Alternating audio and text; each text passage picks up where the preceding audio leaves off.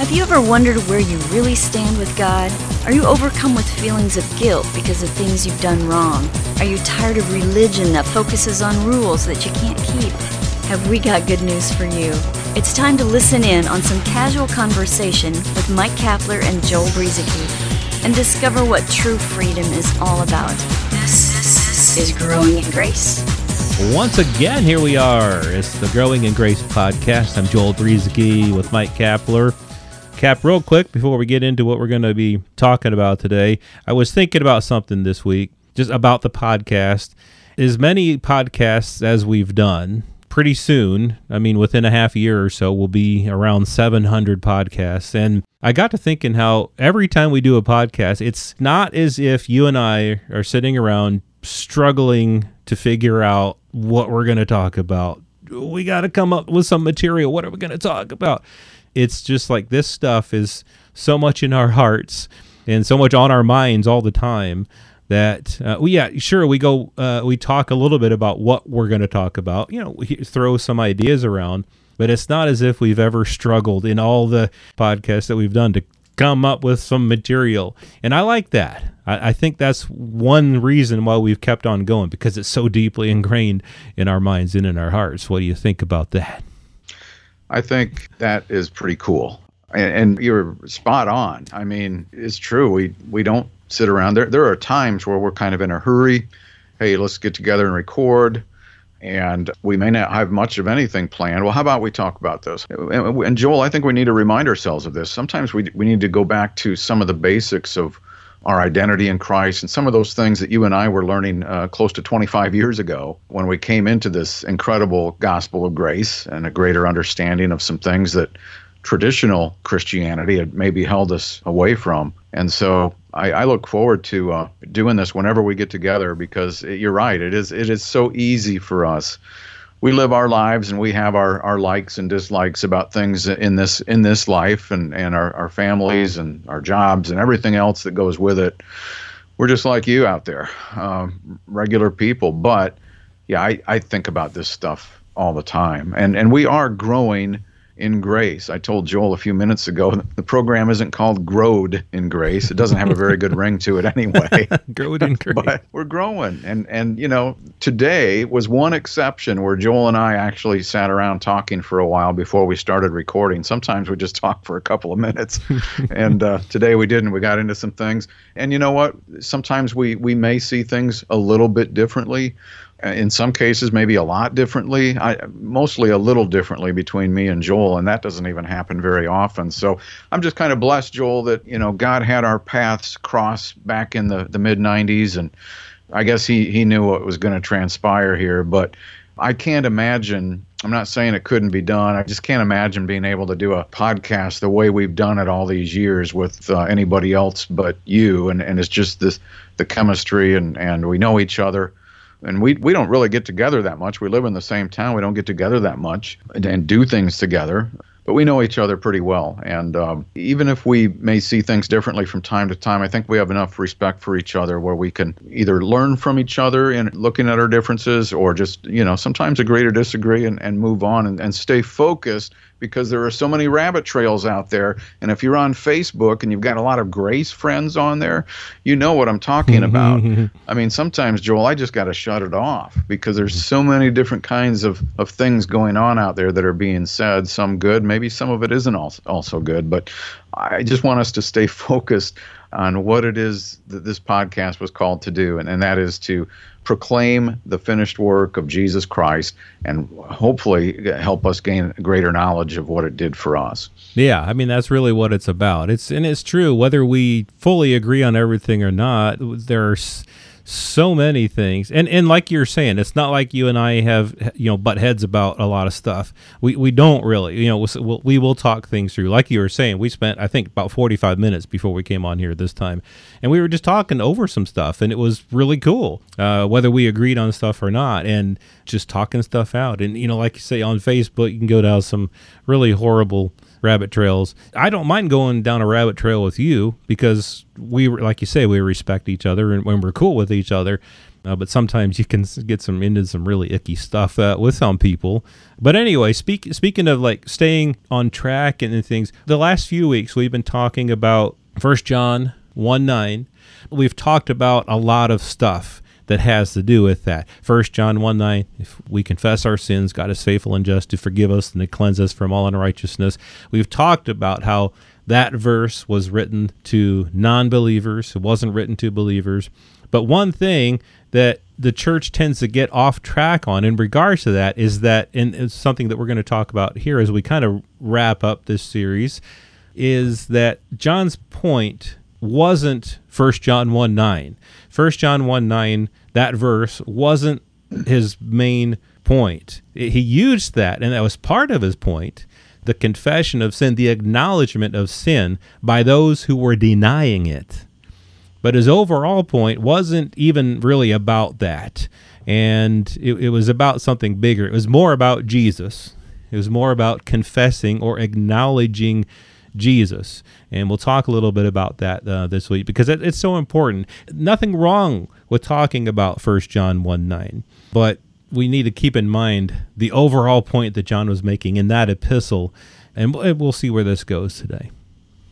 Yeah, again, it's really the only verse in the entire Bible that is saying what people think it's saying, but maybe what we've been thinking hasn't been quite right, uh, at least when it comes to our traditional doctrines. And again, uh, First John, uh, that epistle, that letter, was an exception in that it did not start out addressing or talking to believers, but unbelievers. Uh, John was addressing people with whom he did not have fellowship with, with, with whom his joy was not complete.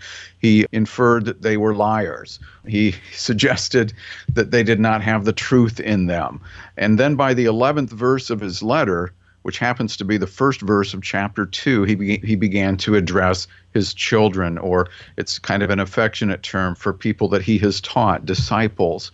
And and he says i look after saying all that about what that was in first john and and first john 1 9 he says look children i'm writing these things to you so that you may not sin that's the best way to go.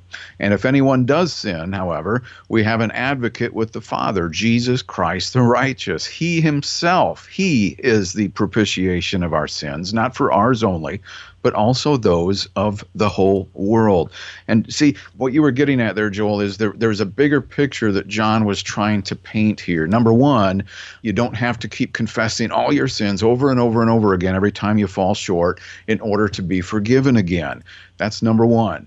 Number two, the bigger point here isn't about confession of sin. John was dealing with some people there who came from the persuasion that they had no sin that they had not sinned and that they not only had not performed sinful actions, they just weren't a sinful person. They, they weren't in Adam. And so John is addressing something bigger here. He's saying, look, if you're going to call yourself somebody who hasn't sinned or that you have no sin, you're making God out to be a liar. Because you see, in order for you to come to the realization that you need a Savior, you must also come to the point where you need to acknowledge you've sinned. You acknowledge that, and then you acknowledge the Savior. The Savior is the bigger point because that's what John would go on to describe several more times in his letter. He never comes back and tells people because he's writing to believers from chapter 2 on he never comes back and says oh hey uh, don't forget that i told you to confess all your sins because he never wrote that to the believers he was writing that to the people who were persuaded they didn't have a sin problem so for example uh, john uh, 1 john 2 22. The liars that John was referring to in the first chapter, those are the ones who deny Jesus. 223. Denying Jesus also denies the Father. Confess or acknowledge the Son. That kind of reveals the real intent of what John was getting at. Confess, acknowledge the Son. Of course, you have to also recognize your need for a Savior. You have to recognize that you've got a sin issue that needs to be dealt with. Now, Jesus dealt with that sin issue many years ago at the cross, but we need to be able to recognize that we have a problem and that as unbelievers, we need a Savior, right? But we don't have to keep confessing Jesus over and over again. First John chapter 4, and I'll get you in here, Joel, uh, verse 2, John comes back to it again, confessing that Jesus has come in the flesh, acknowledging that that's what's from God. I mean, that, that Jesus came from God. He came in the flesh. Verse 3 the one who doesn't confess Jesus Christ does not have God. And then verse 415 in 1 John, confessing Jesus as the Son of God allows us to abide in God. He who has the Son of God has life. He who does not have the Son of God does not have life. And we talked uh, in, in a previous program, Joel, about Romans chapter 10, verse 9 and 10, where the Apostle Paul uh, was talking about not just forgiveness, but something that I think is a little bit different, although it may intersect with forgiveness along the way. And he said, if you confess, if you acknowledge Jesus as Lord with your mouth, Believe in your heart God raised him from the dead, you'll be saved. And now get this for with the heart a person believes, resulting in righteousness, and with the mouth he confesses, resulting in salvation. So the sin issue, Joel, isn't really the, the problem, but these people he was addressing didn't even come to uh, recognize that they had a sin problem. And without that, they won't be able to recognize their need for a Savior. Yeah, I think that's it. That's really what it's about, like you were saying, John starts off the letter talking to people who did not already believe in Jesus. They didn't believe that Jesus had come in the flesh. They didn't believe that he was the word of life, so to speak. Uh, was one of the words that John used, one of the phrases he used. He was declaring to them that eternal life which was with the Father and was manifested to us, Jesus Christ.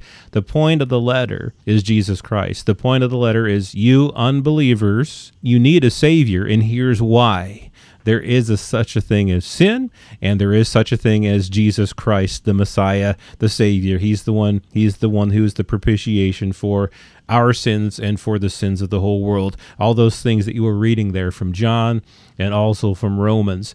The point that John was really making wasn't let's hone in on this one verse, verse 9, and everybody confess their sins every day for the rest of their lives. It wasn't even about believers confessing their sins at all. It was unbelievers needing to acknowledge sin. That word acknowledge, that word if we confess our sins, it's interesting that it's the same word that he uses elsewhere in the letter where he talks about confessing, he talks about acknowledging Jesus.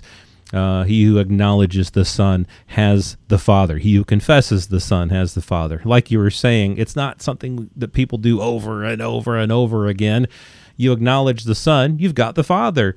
It's a done deal. Same with Romans 10 that you read from. If you confess with your mouth the Lord Jesus and believe in your heart that God raised him from the dead, you shall be saved that word, if you confess, it's the exact same word that John used. And again, we don't confess Jesus over and over and over again.